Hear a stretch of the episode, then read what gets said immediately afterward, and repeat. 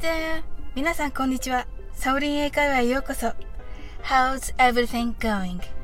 ご機嫌いかがでしょうか？今日もお越しいただき本当にありがとうございます。いつもいいねやコメントをありがとうございます。大変励みになっております。この番組はお好きなことをしながら耳だけこちらに傾けていただく聞くだけ英会話をコンセプトにお送りしています。ゆったりと気軽な気持ちで楽しく聞いてくださいね。昨日の意地悪英語クイズ。意地悪が過ぎましたね。申し訳ありません。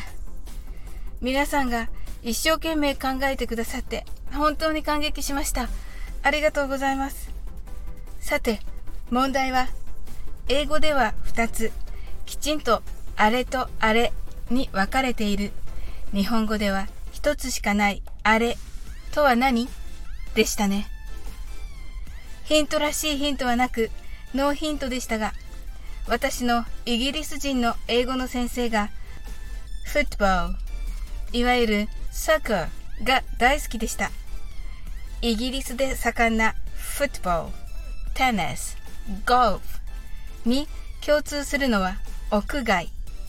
そして皆さん、suspended という言葉を聞いたことはありませんか？サスペンデッドとは宙に浮かせるという意味合いがあります。ベルトをせずにズボンをつっている紐をサスペンダーと言いますよね。つまり、一旦中止、順延、延期を表します。例えば、ゴルフであれば、日没になり、競技が一旦延期になります。テレビでは日没サスペンデッドとよくアナウンスされていますね。では、イギリスの先生が大好きだったフットボール、サッカーのサスペンデッドは何でしょう？雪が降っても土砂降りでも続けられるサッカーの試合ですが、ただ一つ試合を中断する自然現象があります。そうです。これが今回の答え。日本語の雷です。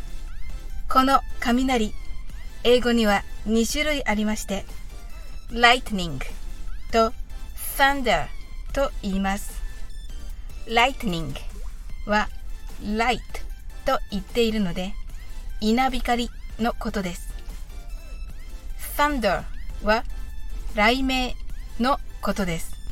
英語ではこの lightning なのか thunder なのかがとても大事なのだそうです。サッカーで中止になるのはこの lightning の時のみで thunder だけの時は試合は続行されます。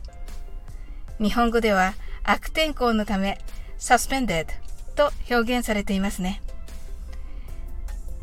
稲作中心だった日本人にとってはどうでもいいことですが、狩猟民族だった欧米では稲妻に打たれる可能性を避けるために lightning と thunder を区別する必要があったのだと思われます。いかがだったでしょうか？はい。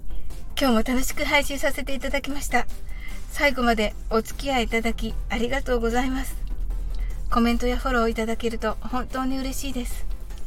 それでは次の放送でお会いしましょう。That's all for today. Thank you. See you.